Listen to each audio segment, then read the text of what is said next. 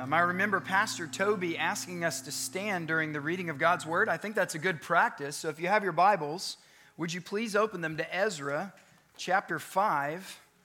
We're in Ezra chapter 5, and this morning I'll ask you to stand for the reading of the text.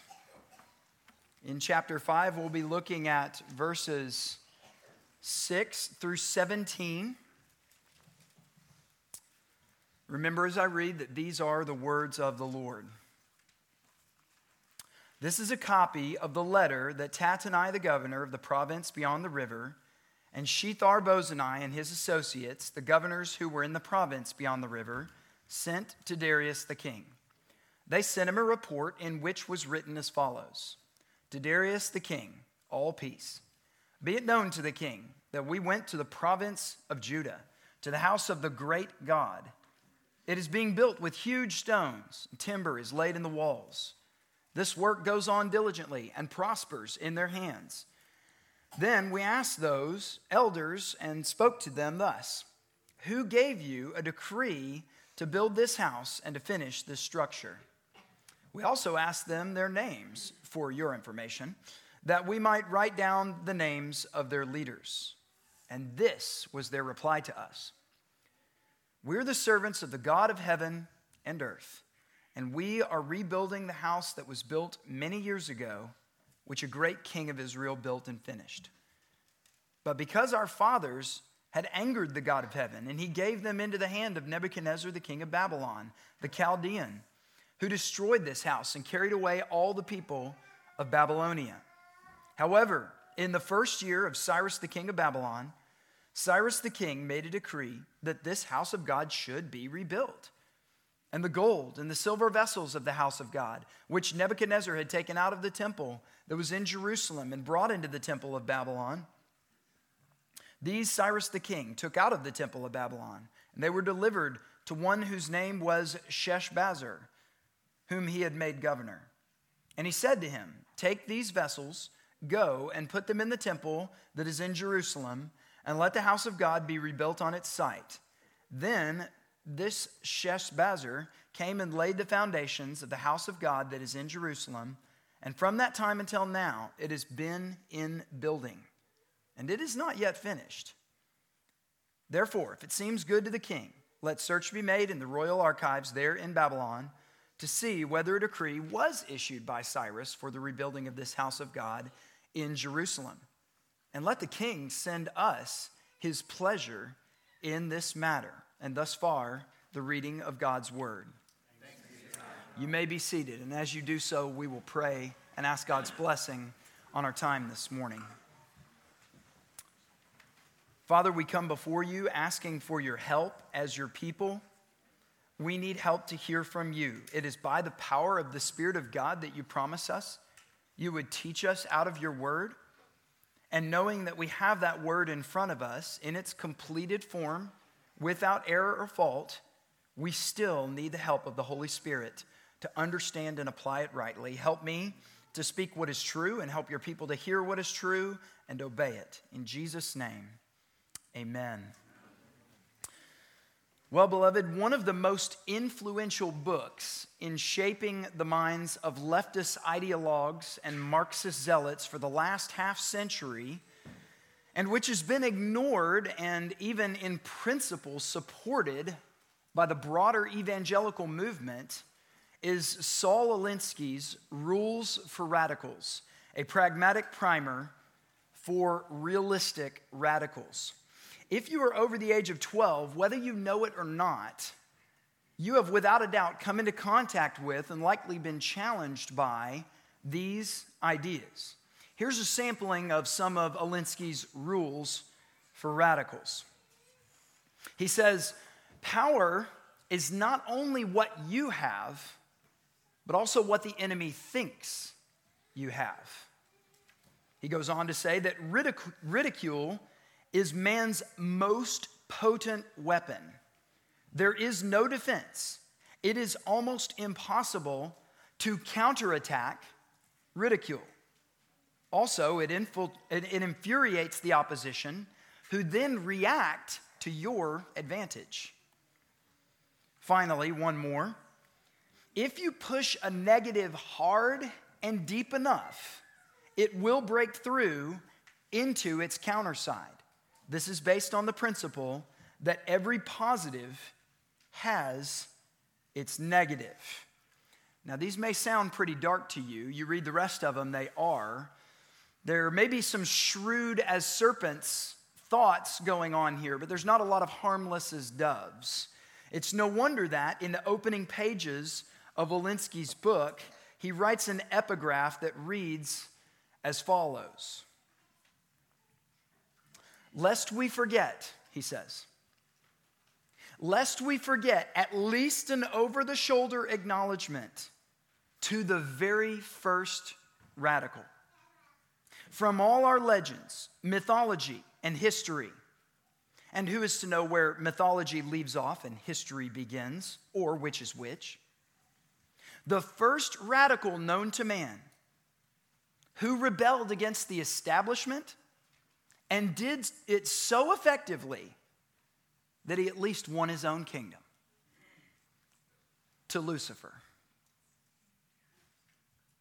Now you see where this comes from. I have bad news for you, Mr. Alinsky. The kingdom that Lucifer at least won has been overthrown. He's been bound by the new king of the universe who, with his own feet, crushed the devil's skull. Pretty graphic image. I know no one in here is necessarily a fan of the Passion of the Christ, but the best scene in that movie is in the opening of the garden where the snake crawls by Jesus' feet and steps on its head. Excellent, excellent visual image. This whole idea of being a radical, in the way that Alinsky argues, has been exposed as really ill advised. Now, this morning's sermon is about responding to the radicals. We, who are building Christendom like the exiles were in Ezra's day, in a ruined city and surrounded by enemies on all sides, we are to build in a way that gets kingdom work done and takes the fight to the gates of hell. That's what Jesus promised. His church would take the fight all the way to the gates of hell. Now, how are we supposed to do that? That's one of the main reasons that we're looking at Ezra. We're trying to discern what are God's tactics and plans for us in our day to build the kingdom of Jesus, to advance the cause of Christ. Well, let's look together at the text. I'm going to break this up into three different sections. I want to begin by looking at verses 6 7, and 8. Now, as I read the text this morning while you were standing, some of you may have said to yourselves, This sounds really familiar. I feel like we've already read this before. It's kind of like the Yogi Berra quote deja vu all over again. Back in chapter 4, we read another letter that sounds almost identical to the one in front of you this morning. The one from chapter 4, though it precedes by one chapter the letter that we're looking at today, was actually, if you'll remember, I said written 50 or so years earlier, or excuse me, 50 or so years later. We'll go over why in just a minute. But let's look at some of the similarities between these two letters briefly. Number one, both letters start out the exact same way. In chapter 4, verse 11, if you've got it on the same page, you can let your eyes glance over there. This is a copy of the letter. And of course, this morning in the text in verse 6, this is a copy of the letter. Both letters address the crown, let it be known to the king, 4 verse 12 and 5 verse 8. Both letters repeatedly warn against the rebuilding work and the projects that are ongoing in Jerusalem are finishing up. We're warning you about this. And the response from Artaxerxes towards the end of chapter 4 alludes to the powerful kings of Israel. The response from the elders in chapter 5 speaks of Solomon, one of the greatest, perhaps many would argue the greatest king of Israel in those days, in verse 11. Now, this is a big hint as to why Ezra arranged things the way that he did. He's saying to his readers, Look, brothers, at how similar our situation is to the situation that these exiles who came back first 80 years ago was. Very similar situation. If God could deliver his people once, can he not do it again? Now, good Bible students, those of you maybe who have been reading through Ezra on a weekly basis, you might argue at this point that though there are similarities in these documents, you could make an argument that the latter opposition, that is what we read in chapter 4, is a lot hotter than what we're looking at today. The oven in Jerusalem hadn't quite gotten to cooking temp at that point. The folks involved in the latter opposition made slanderous rumors of sedition and rebellion. They wailed about the loss of taxation and territory and devolved into name calling, ridicule, like we talked about. They're rebuilding this wicked and rebellious city from chapter 4, verse 12. Remember, ridicule is the most potent weapon, there's no defense. By contrast, the folks bringing the earlier opposition in today's text, what we're reading today, what's essentially happening to come against them? Their enemies are wanting to fact check their claims. That's really what it boils down to. They need to see the building permits. I'm confident that what was intended by these remarks who are you? Where'd you come from?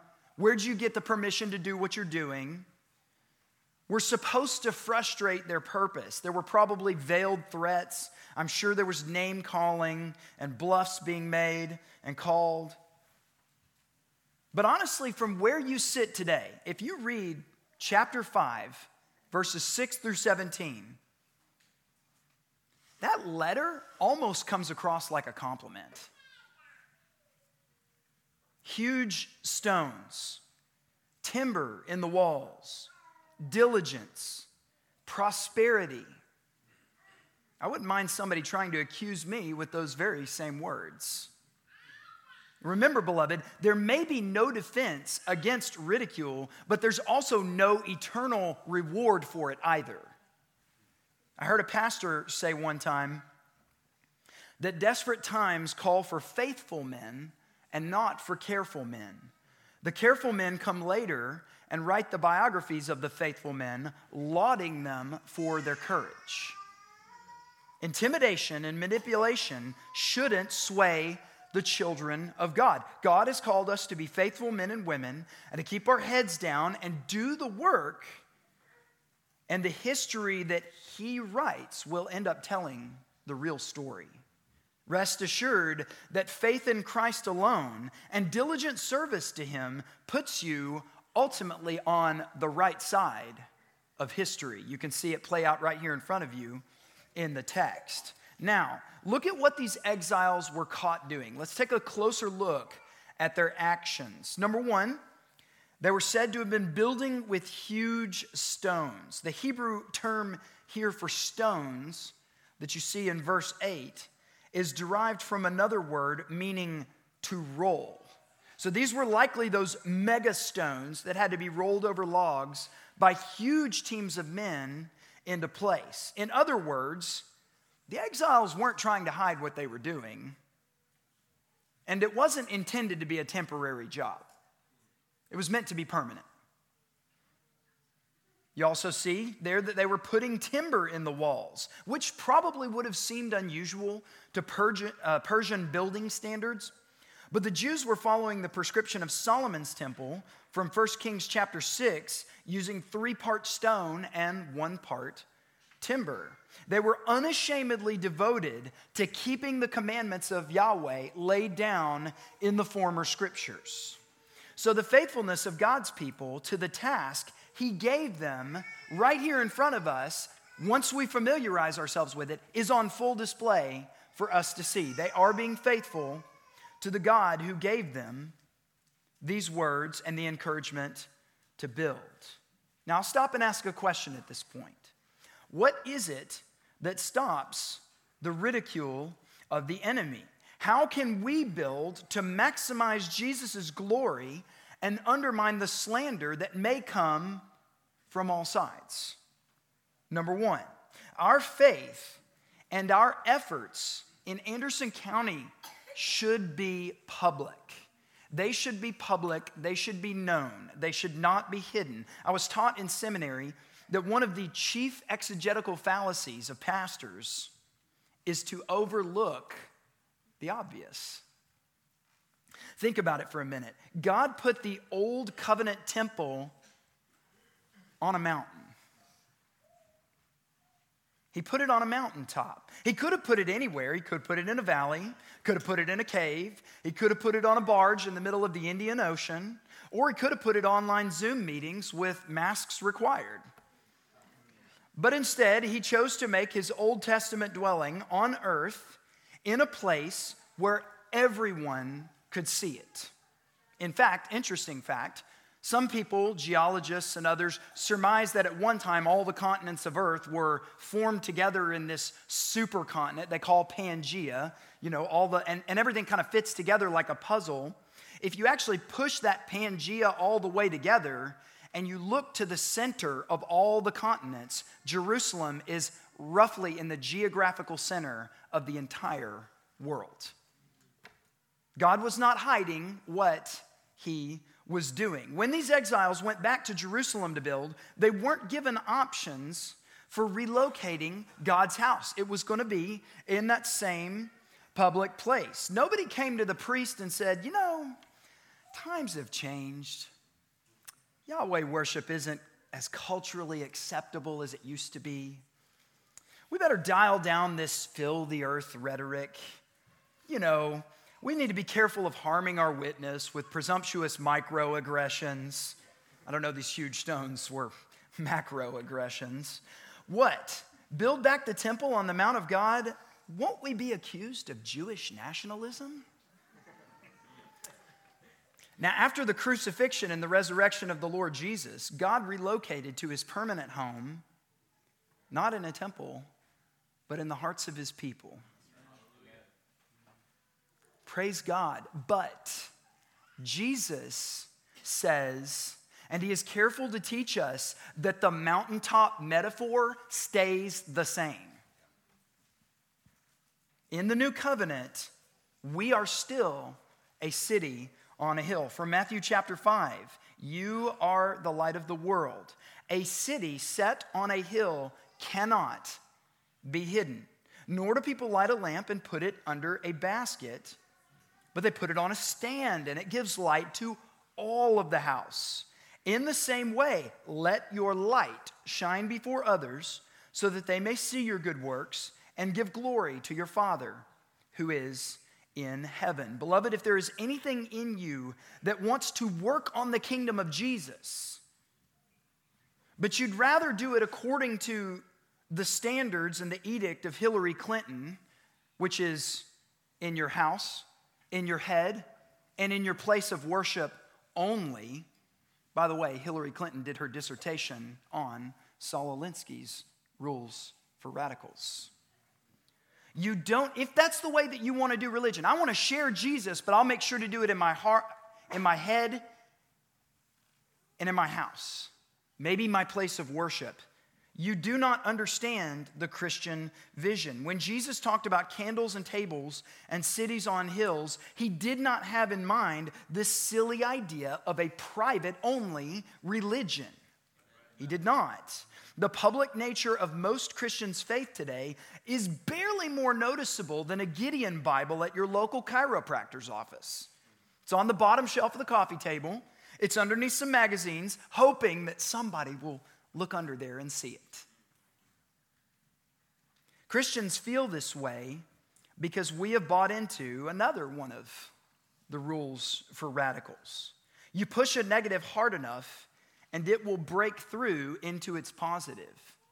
All growing up, did you, like I, hear things like Christianity good for the world? It's been so bad for the world. It's led to wars and stealing and mass executions. Have you ever heard what really happened in the Crusades or the Inquisition? Wasn't Hitler a Christian? Christians are so divisive. They're supposed to love each other. And how many denominations do they have now? 20,000 or more? How could such a sectarian group know the love of God? How many more Christians need to get divorced or OD on drugs or caught beating or molesting children before you get it in your head that Christianity is bad for the world? Now, I don't know about you, but I grew up hearing that sort of thing all the time. And though I believe that the Bible was true, it was the Word of God, I found myself having a hard time refuting that kind of negative, that ridicule. What was even worse evangelical pastors all across America embarrassed about church history and the failures of the church retreated to tacitly teaching their sheep the head, heart, and house of worship only nonsense. Like a father embarrassed about his child's illegitimate pregnancy and needing to cover up the mess of her failures by sending her to the local Planned Parenthood, pastors have been embarrassed about the difficult stories from the past and so paid for the abortion of a faithful biblical public faith by pe- preaching only private pietistic religion. Beloved, Jesus said to us, Let your light shine before men.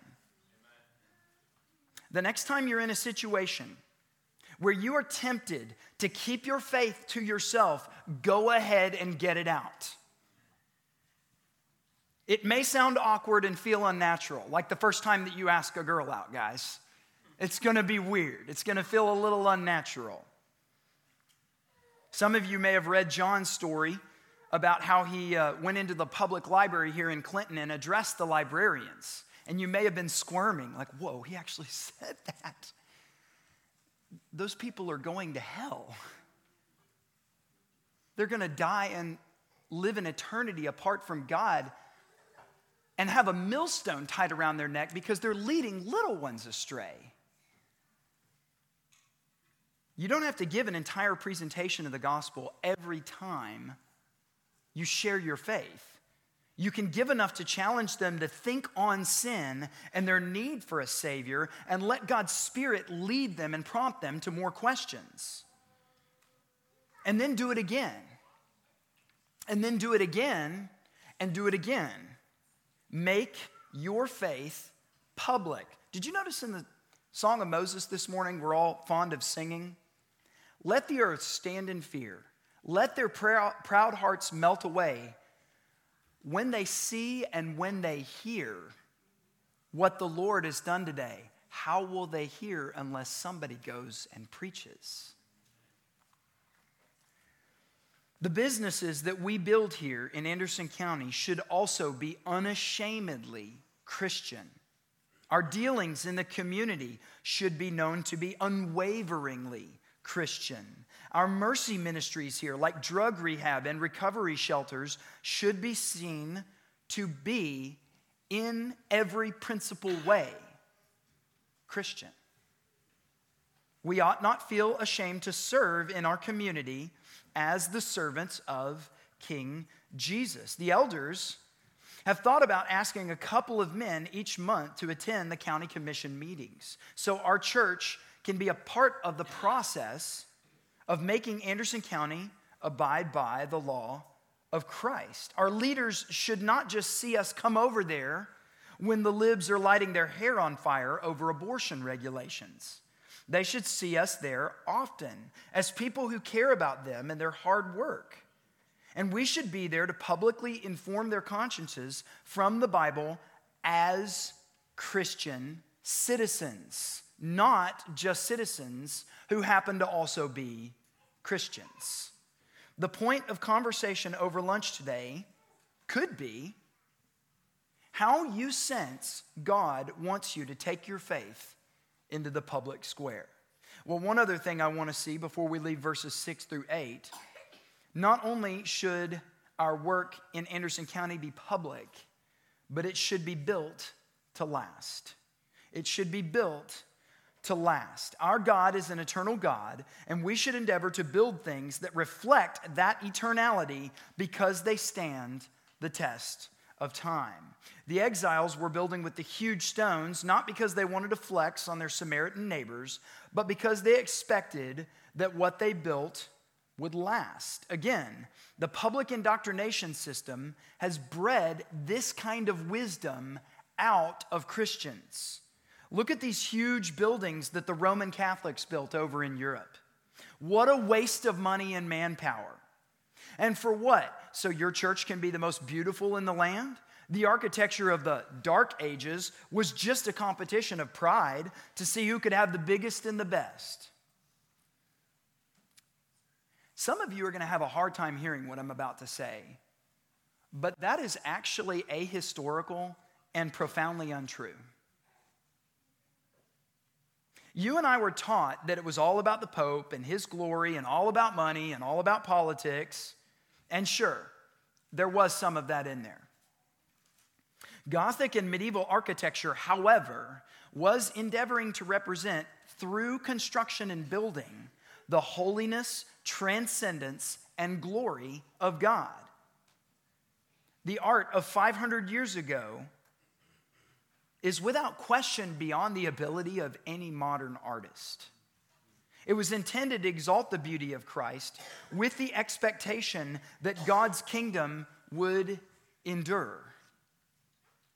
Now, is that how you think about your family? Are you thinking how the world has taught you to think from paycheck to paycheck? Or are you thinking about getting debt free and paying off the mortgage? Or are you thinking about how to invest in property and means of increasing your wealth so that your children will own and live on land that you've purchased and your grandchildren will one day inherit and continue the mission of God here without worrying about house payments and debt at all? Have you considered a household economy? Creating a business where you can be around your wife and kids and the family works together on mission for Jesus. The Industrial Revolution, you know anything about history, the Industrial Revolution took the father out of the home. Businesses were, for a long way back, centered around a home economy. The Industrial Revolution takes the father out of the home, and then who follows? The mother. And the children are sent to the public indoctrination of the state. When we read Proverbs 31 and we read about this woman who was so productive and had all these side hustles going in order to bless her spouse, we read it and we think, look at this independent woman who went and invested all this stuff and used all this money that she had and did all these things. That's not the way the Jews would have read it. They would have known that she was a vital part of the home economy that was already going. She was taking what her husband brought home to build with, and then she increased the glory of it. That's Proverbs 31.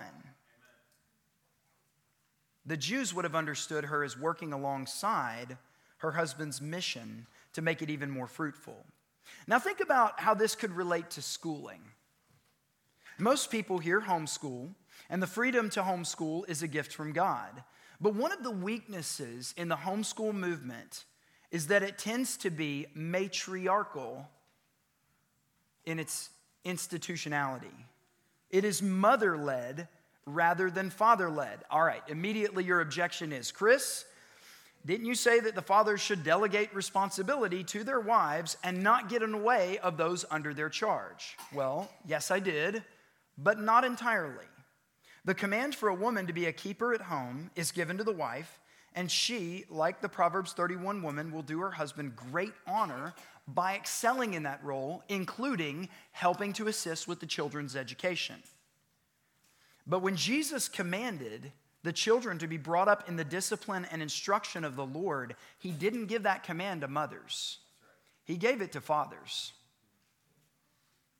Chris, how am I supposed to do that when I'm away from work all, when I'm away at work all day? And this is why generational thinking and household economies and productive property are so important to work towards. They build something that lasts. They put fathers back in the home with their families where they can lead not just the children, but their wives. And they can especially focus on raising godly sons. Well, let's look at the answer that's given by these exiles in verses 9 to 15. You see here at the beginning of the letter that there was a, a, writing to Darius, and these men, Tattenai and Shethar Bozenai and their associates, greeted him and told what the Jews were doing. And then here's the answer that the Jews gave them back to report to the king. In verses 9 through 10, we read the same two questions that we heard earlier What are your names? Who gave you permission to do this? Which, by the way, the qualification we did this, O king, for your information. We just wanted to take down their names so you would know who to go and spank, you know, that kind of thing. Oh, no, we, we were just thinking of their benefit and your kingdom. No, there's no anthrax in anybody's mailbox, okay? Back in 1 Peter 4, I mentioned that persecution is a part of the liturgy. But our focus this morning is on the response of the exiles. How do they react? Well, in verse 11, they give an unapologetic answer to their enemies. They don't hide what they're intending to do. There's that public faith coming again. In other words, they are acting in the way that God's people should act. We are to stand, deliver the gospel, and we are always ready to give a defense. 1 Peter 3:15. The exiles call Yahweh the God of heaven and earth. And Cyrus and Darius may have thought that the Jewish God was a divine being who ruled over a certain province or territory. But Cyrus and Darius would not have called him the God of heaven and earth. This has implications in the coming verses. In verse 12, the exiles don't shrink back from their dirty past. This is our origin story. This is where we came from. This is how far we fell which is significant because Darius would have responded to his conquest of Palestine with something along the lines of, My gods beat your God. My gods beat your God. My gods are stronger than your God. But that's not what the exiles are saying. They're actually challenging him. No, the reason for this is not because of what you did, but because of what we did. It's because of our sin. We broke the covenant, we and our forefathers. God judged us by you in spite of you. In verses 13 to 15, they don't stop there.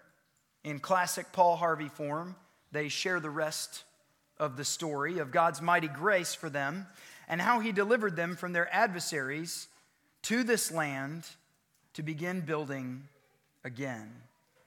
It's important to see here that the people are making a claim to work as ordered by the Lord, and that claim will be tested. More on this in just a minute.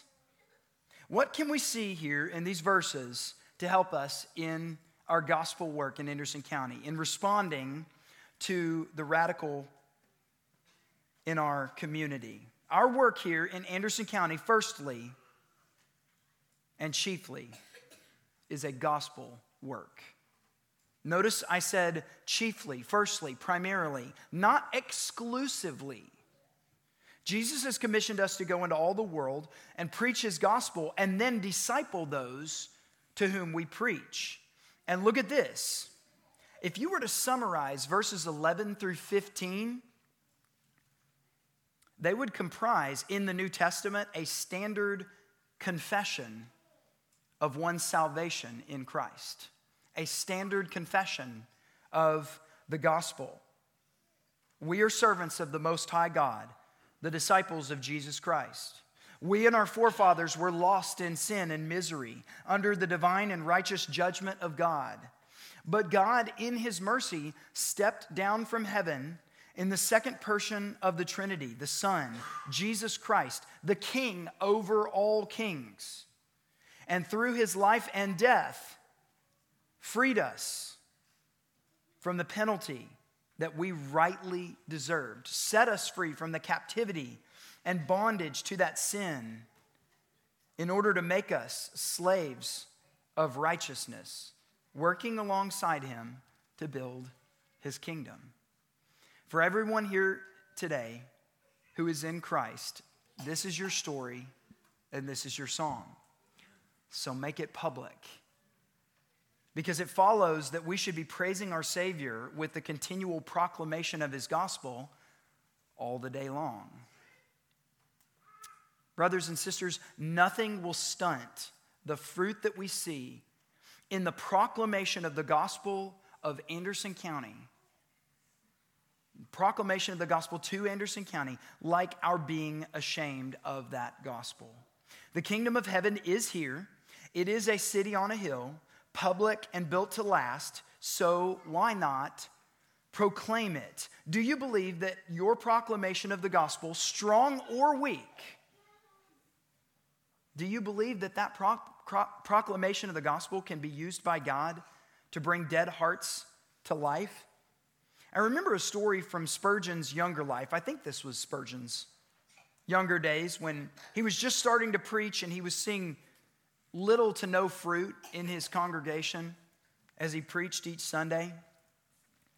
He asked a trusted older pastor, What gives? The reply was a a sagely one. Do you believe that people will be saved through your proclamation of the gospel? Spurgeon hung his head and said, No, not really. And then comes the reply That's your problem. Hear me, beloved. I'm not saying that God is powerless through the gospel until we try harder, like he's waiting around for us to fake it until we make it.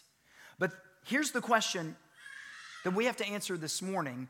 In the moment of your proclamation of the gospel, does your faith have anything to do with how God works through that proclamation? Have you ever wondered at the stories of, in the Gospels where people would bring the sick to Jesus and he would heal them not because of the sick person's faith, but because of the faith of those who brought them.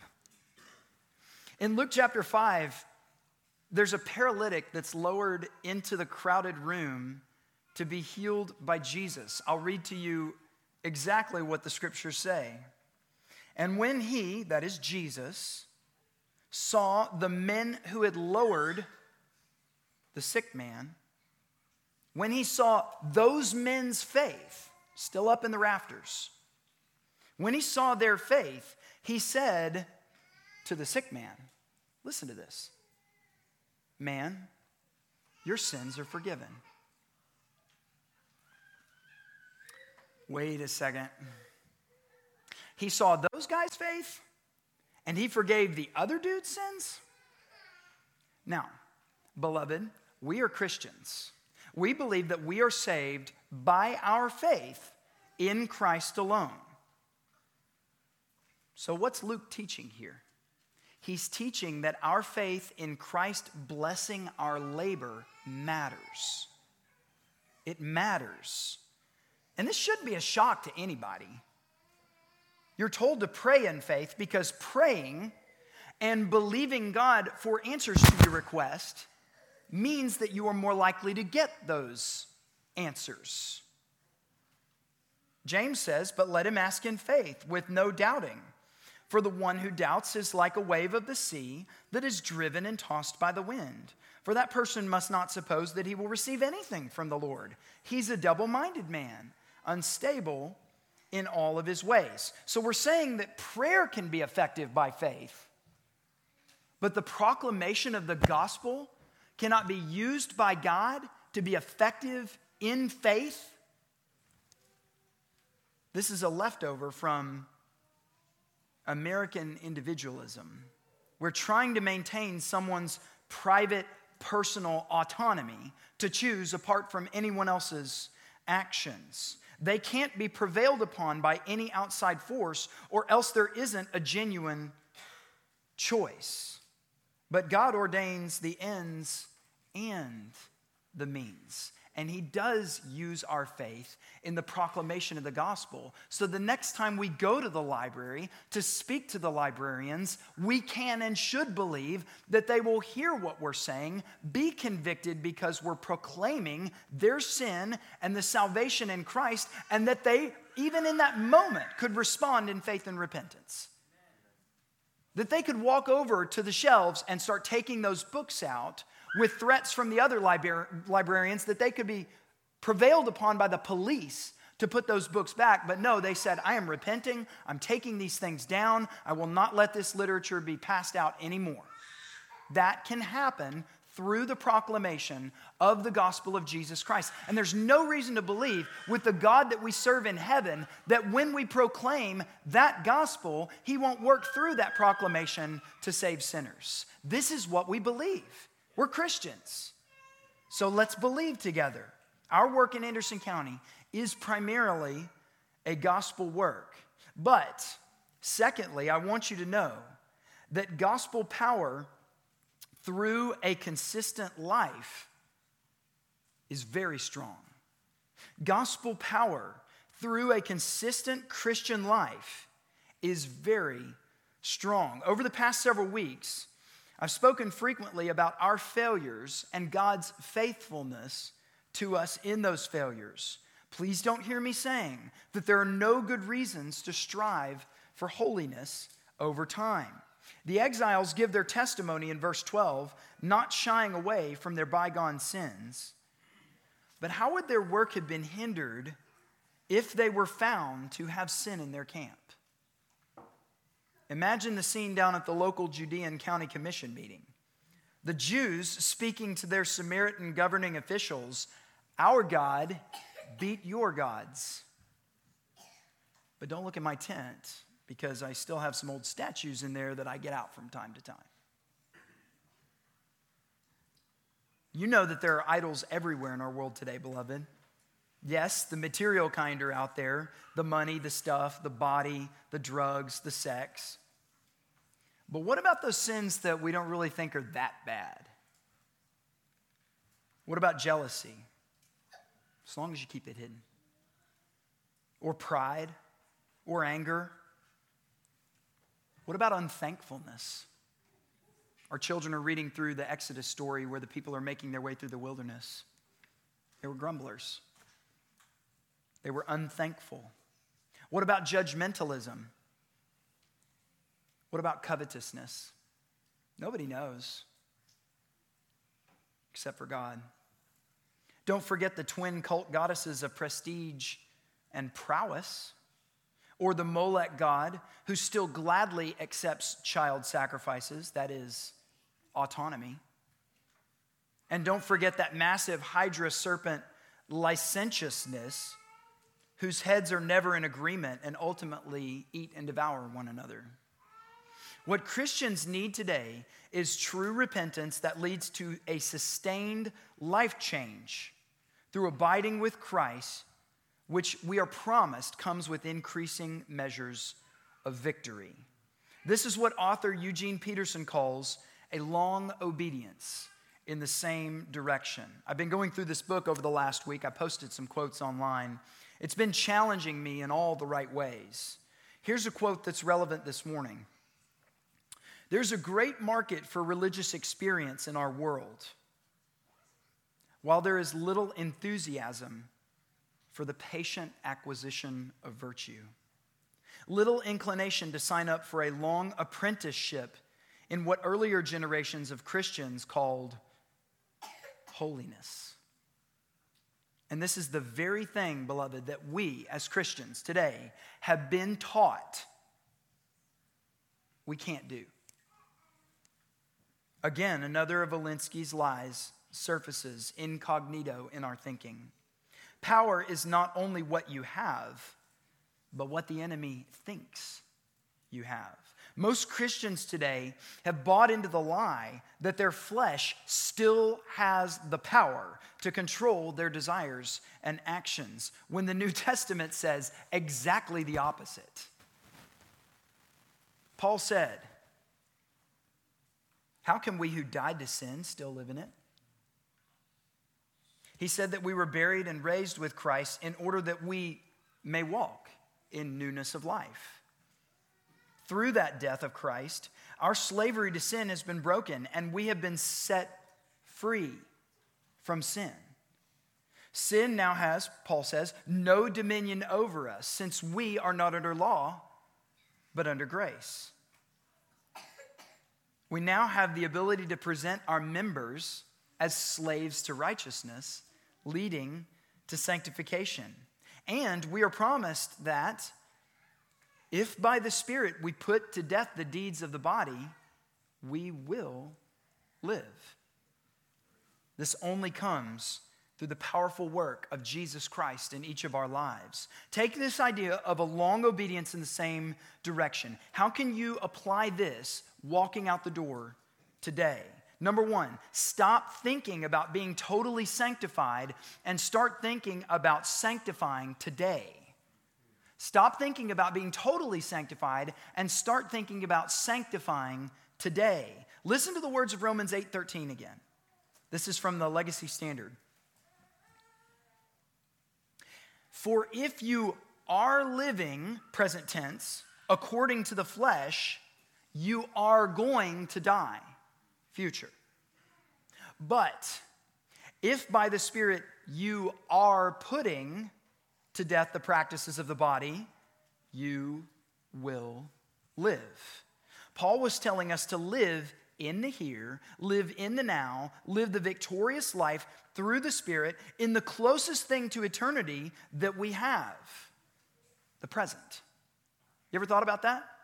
You've never lived one moment of your life in the past. And you will never live one moment now of the future. But you've always existed in the present. This is where we were meant to be. We're made for eternity. Now, this is going to take time, church. You aren't going to get this total victory over pride or covetousness or lust or a mean spiritedness immediately. God has delivered people miraculously from strongholds of their sin before, but it's not the norm. What's the one thing? What is the one thing that you need to get out of bed each day and with the help and blessing of the Lord Jesus and by His Spirit put to death that day? I will not lose my joy in front of my kids today. I will not entertain thoughts about how blessed that other family in the church is. I won't insist on having the meals always go my way, getting my portion, my share. And then go that day and start a pattern of one day at a time being consistently victorious over sin. And it builds over time day on day on day. There is great gospel power in a consistent Christian life. And when we fall, and fall we will, we repent, we cling to Christ, we go right back to work again and again and again every day. Now, in conclusion, and you knew this was coming, if our faith is going to be public, if we're going to build to last, if we're going to proclaim the gospel with boldness and we are going to start to live as consistent Christians in this lost and dying world, our claims to faithfulness in Christ will be tested. What's going to happen when these radicals see our public faith?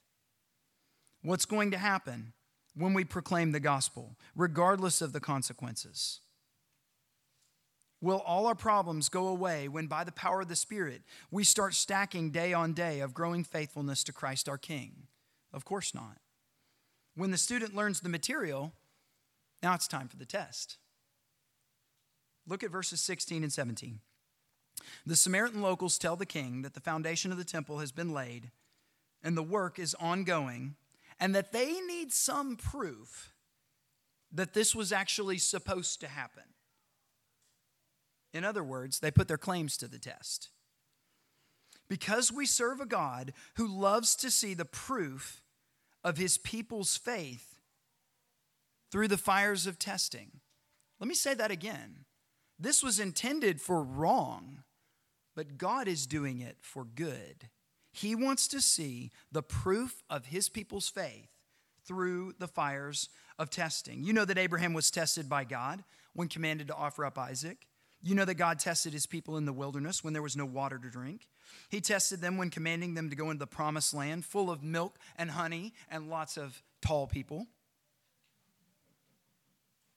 He tested Samson and Samuel and Saul and King David and all of the kings of Israel. Listen to this, beloved. God the Father even tested his own son when he sent him into the wilderness for 40 days and 40 nights with the devil. What does the scripture say about us? Again, from James Count it all joy, my brothers, when you meet trials or tests of various kinds, for you know that the testing of your faith produces steadfastness. And let steadfastness have its full effect, that you may be perfect and complete, lacking in nothing. God gives us faith in order to test that faith, which grows into a steadfast faith, culminating in a mature faith. Because without faith, it's impossible to please God. So, why the trials over the last year in Anderson County? Because Jesus loves you and wants you to be ready for the wedding day. Paul says, Husbands, love your wives as Christ loved the church and gave himself up for her. Why? That he might sanctify her, having cleansed her by the washing of water with the word, so that he might present the church to himself in splendor, without spot or wrinkle or any such thing, that she might be holy and without blemish. If that was Christ's intention, do you think he's going to fail at that task? He cannot. He will have us sanctified, he will have us ready for the wedding day. This is what Jesus is doing in every Christian here, right and now, with all the sorrows and trials and tests you have been and are going through. He's helping you get on your wedding dress and get your hair done and look beautiful for the great day because, beloved, He loves you. This morning you sang, Father, all my earthly aims in time will turn to dust. All those things that we turn back to, I can get to kingdom work once I get this thing done. Or, Lord, once I install this appliance or fix this thing in my house, then we'll be able to move forward with, Lord, don't you see? I've got these things to do. Help me. But all of our earthly aims ultimately are going to turn to dust. But what is he teaching us? That loss is so often gain for those who know his love. All the treasures of this world, what you're trying to amass, complete, get to that point, ultimately, those things will never satisfy you. They're a test that God puts in your life. Yes, I need you to accomplish these things, but will you still put me first? Will you still seek me above all other things? Why? Because He alone is endless joy so cling to Christ. Embrace the fact, beloved, that the trials that you are now facing are not losses, but gains to get you closer to Jesus, who himself guarantees to make you holy and without blemish. Christians are considered by many to be radicals of the world. So let's act like it today by giving Christ everything, by laying ourselves on the altar before Him to be a living sacrifice, to be made perfect and beautiful for His work. Father, we thank you that you have given us your word to help purify and sanctify us. It is so difficult to learn the lesson that loss is gain. It is so difficult to be tested and value a faith which your word testifies is more valuable than the most precious gold, is really what is worth building. Above all else, that faith in Christ and clinging to Christ is what will help us to sustain walking consistently day by day and proclaiming the gospel to our neighbors and those whom in the past we have been ashamed to share it with, and building to last. Lord, as we prayed in weeks past, continue the test until we learn the lesson until we are truly satisfied and content in Christ. But Lord, please do not leave us to do it alone. Send your Spirit to help us. In Jesus' name, amen.